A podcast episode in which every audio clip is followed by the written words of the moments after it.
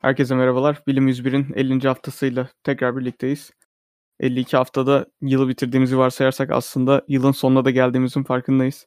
Uzun bir süredir bu podcastlere devam ettiğimizin de birazcık bilincine varmış oldum 50. hafta diyerek. Bu hafta bahsedeceğim konuda birazcık Berk'ten de yardım alacağım. Çünkü onun şu anda yaşadığı ülkede oldukça fazla e, geri dönüşüm yapıldığına eminim. Aslında bir haber değil bu. Sadece dikkatimi çeken olaylardan bir tanesi. Ben şu anda Amerika'dayım Amerika'nın farklı eyaletlerinde bulundum ve hani e, şu an yaşadığım yerde özellikle batı yakasına yakın olan yerlerde geri dönüşüm oranlarının çok daha yüksek olduğunu fark ettim. Ancak geri dönüşüm oranlarının daha yüksek olması yani insanların daha fazla geri dönüşüm yapması bu ürünlerin gerçekten geri dönüştürülebiliyor mu? Yani bu recycle dediğimiz olaya gerçekten girebiliyor mu diye bir merakımı uyandırdı. Özellikle plastikler konusunda çok ciddi sorunlar var. Birkaç kişiyle konuştum bu durumu biz burada yani benim çalıştığım yerde en azından plastiği bile ayrı ayrı ayırıyoruz. Hani plastiği böyle geri dönüştürülebilir şeklinde değil, geri dönüştürülebilir plastik çeşitlerini ayrı ayrı koyuyoruz farklı yerlere ki maksimum şekilde hani e, geri dönüşüme e, katkı sağlayabilsin diye. Ancak burada şöyle bir soru doğuyor benim için kafamda. Acaba gerçekten biz geri dönüştürebiliyor muyuz? evet söz konusu metal olunca mesela alüminyum teneke kutularda vesaire kola kutuları gibi şeylerde geri dönüşüm gerçekten mümkün ve çokça da yapılıyor. Hatta geri dönüşüm olmasa alüminyum fiyatı gibi şeylerin fiyatları çok ciddi yükselecek. Çünkü hani buna ihtiyaç duyuyoruz. Diğer taraftan bir alt ürün olan camdan bahsediyoruz. Cam yine iyi geri dönüştürülebilen bir ürün. Ancak hani cam kendisi böyle bitebilecek bir ürün değil kolay kolay. Kumdan ve silisyumdan yine cam yapmak mümkün. O yüzden yeni camlar da sürekli üretiliyor. Ancak bu kola kutuları gibi şeylerin geri dönüşüme çok ihtiyacı var. Diğer taraftan hayatımızın çok büyük bir kısmını oluşturan kağıt ve plastiğe denk gel- geri gelecek olursak e, her ikisinin de geri dönüşümü e, acaba ne kadar iyi yapılabiliyor diye merak ediyorum. Kağıtta yine daha yüksek ancak plastik oldukça havada kalan bir soru işareti oluyor. Plastiğin ne kadarını geri dönüştürebiliyoruz? Hangi plastik çeşitlerinin ne kadar geri dönüşümü yapılabiliyor? Ve biz hani plastiği nasıl geri dönüştürmeyi planlıyoruz ileriki zamanlarda gibi şeyler var kafamda. Özellikle Amerika'nın farklı eyaletlerinde farklı şekilde yaklaşımlar olduğunu duyunca çok tuhafıma gitmişti. Mesela X eyaletinde plastiğin ikinci çeşidini geri dönüşüme alıyorlarken Y eyaletinde plastiğin ikinci çeşidini geri dönüşüme almıyorlardı. Burada iki tane sorun çıkıyordu ortaya. Bir tanesi geri dönüştürmek için harcanan enerji ve suyun e, maliyet olarak çok yüksek olması. İkincisi geri dönüştükten sonra yeterince müşteri bulunmaması bu ürüne karşı. Olay geri dönüşümünden değil, olay o plastik tipine şey olmamasından, yeterince arz talep olmamasından kaynaklı. Ee, ayrıca hani bunlarla alakalı bir destek alınıyor mu? Bir hani des, maddi destek alınıyor mu? Eyaletten, hükümetten, geri dönüşüm merkezleri, şuralardan, buralardan, belirli yerlerden, e, belirli organizasyonlardan para desteği yapılıyor mu? Onu merak ediyorum birazcık. Ve hani dediğim gibi kafamda şu soru belirdi. Şimdiye kadar özellikle son 20-30 yılda çok ciddi miktarda geri dönüşüm yapmaya başladık. Şimdiye kadar yaptığımız geri dönüşümü yapmamış olsaydık acaba dünyaya ekstra ne kadar zararımız olurdu? Bu yaptığımız geri dönüşümler şimdiye kadarki dünyanın sadece %10'luk geri dönüşümünü sağladıysa acaba biz geri dönüşümü çok mu gözümüzde büyütüyoruz gibi şeyler oluyor. Benim çalıştığım yerde özellikle geri dönüşüm yapmamızı isteyen kişi ki e, çalıştığım yerin başı aynı zamanda geri dönüşüme çok çok çok önem veriyor. Yani böyle bu konu hakkında saatlerce konuşabilecek birisi. Ancak e, şeylere baktığım zaman böyle verilere baktığım zaman aslında geri dönüşüm oranlarının çok çok yüksek olmadığını görüyorum ben. Özellikle benim çalıştığım yerde biz çok ciddi miktarda plastik kullanıyoruz. Ve hani plastik kullanmamızın sebebi de plastiğin ucuz olması açıkçası. Ee, hani metal kullanamayız, cam kullanamayız bunun yerine. Çünkü onların fiyatları çok yüksek. Haliyle plastik kullanıyoruz. Ve biz plastiği üç ayrı şekilde geri dönüştürüyoruz. Ee, işte katı plastikler hatta şey bakıyoruz bazılarının üstlerindeki numaralara göre ayırt ettiğimizi hatırlıyorum. Onlara göre farklı farklı yerlere koyuyoruz. İçerisinde yiyecek varsa o varsa bu varsa yıkıyoruz bir şekilde ki geri dönüşümle alakalı en büyük sorunlardan bir tanesi bu. Artık ürün kaldığı zaman geri dönüşümü çok ciddi miktarda etkiliyor bu olay ve geri dönüşüm yapılmasını engelleyebiliyor. Biz bunların önüne geçmeye çalışıyoruz ama bu kadar uğraşımız dünyanın işte özellikle gelişmiş ülkelerinde plastiğe karşı bu kadar savaş verilmesi acaba plastiğin geri dönüşümünü ne kadar etkiliyor? %5 mi etki yapıyor acaba? Bu yaptığımız etki geri dönüşümü ne kadar olacak bize? Yaptığımız şeyin acaba bir karşılığı var mı? Bunu merak ediyorum ben sadece. Bir beyin fırtınasıyla günü açmak istedim. belki belki kendi yaşadığı ülkeden birazcık önem eee, örnekler verebilir bize. Geri dönüşüm ne kadar yapılıyor şeklinde. Burada o tarz ürünler aldığınız zaman ürünlerin belli bir fund ücreti oluyor genelde. Bu fund ücreti sizin satın almış olduğunuz fiyata dahil ediliyor. Siz bu ücreti ödüyorsunuz aslında. Ürünün plastik kullanım ücreti diyelim buna.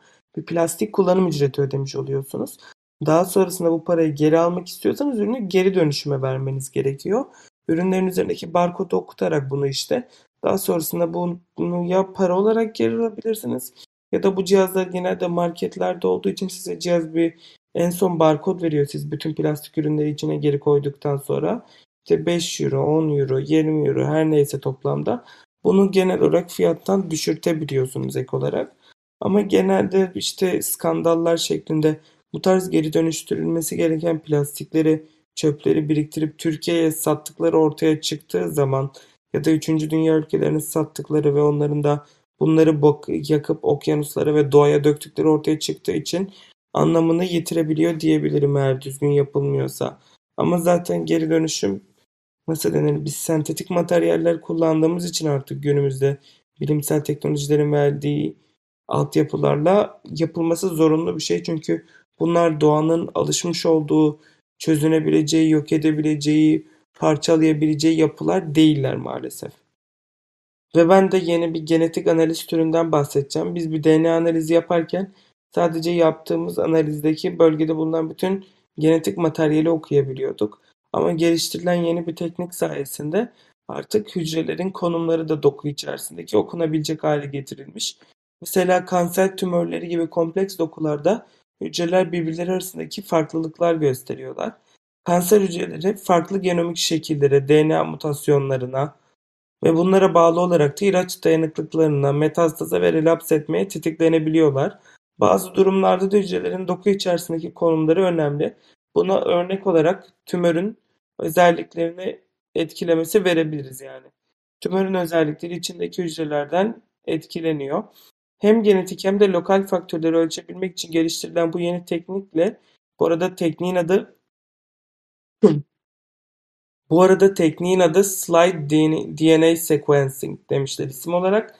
Kanser ilerlemesini ve potansiyel tedavi yöntemlerini belirleyebilmek için büyük kapılar açıyor bu alanlarda. Özel camlar kullanmışlar örneklerin yerleştirilmesi için. Ee, daha sonrasında işte örneklerin DNA materyallerinin ekstrasyonu öncesi hücrelerin konum verileri tayin edilip kaydediliyor. Daha sonra da DNA ekstrasyonu yapılıyor. Bu iki işlemde tamamlandıktan sonra basitçe aslında iki ayrı veri toplanıp daha sonrasında multimodel bir görüntü oluşturuluyor ve ekstrat edilen DNA'nın doku içerisindeki hangi bölgelerden geldiği de gösterilmiş oluyor hangi hücrelerden. Günün bahsetmek istediğim son haberinde evet maalesef son haber diyorum. Çünkü artık yıl sonu geldi diye mi yine haberler azaldı. Böyle yılın belirli dönemlerinde bilimsel olarak makale çıkışları azalıyor. Sonra tekrar artıyor. Sonra tekrar azalıyor. Tekrar artıyor gibi ufak böyle kısır döngülere giriyor. Her neyse günün bahsetmek istediğim son haberi aslında yayınlanan bir istatistikle alakalı. Aranızda eminim Malthus'un popülasyon ya da işte nüfus teorisini duymuş olanlarınız vardır daha önceden.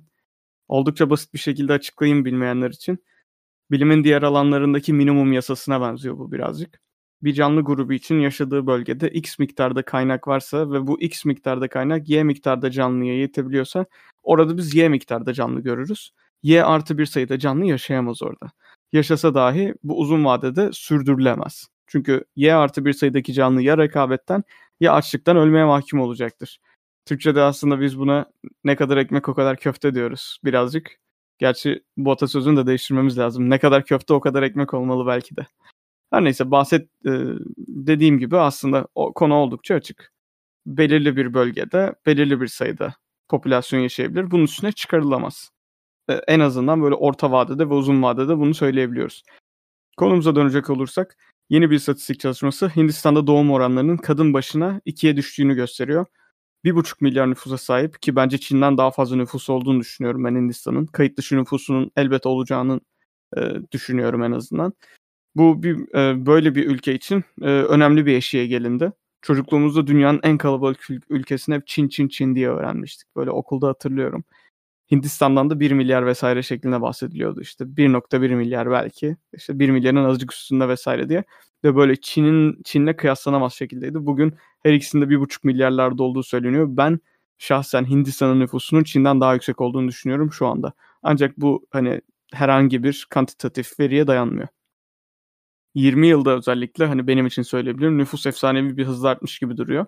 Ancak aslında işin arka yüzünde 60 yıldan daha uzun süren bir süreç var. 1960'larda kadın başına doğum oranları 6'da olan yani her kadın başına 6 tane çocuğun doğduğu Hindistan'da bu yılın istatistiği itibariyle bu oran 2'ye düşmüş durumda.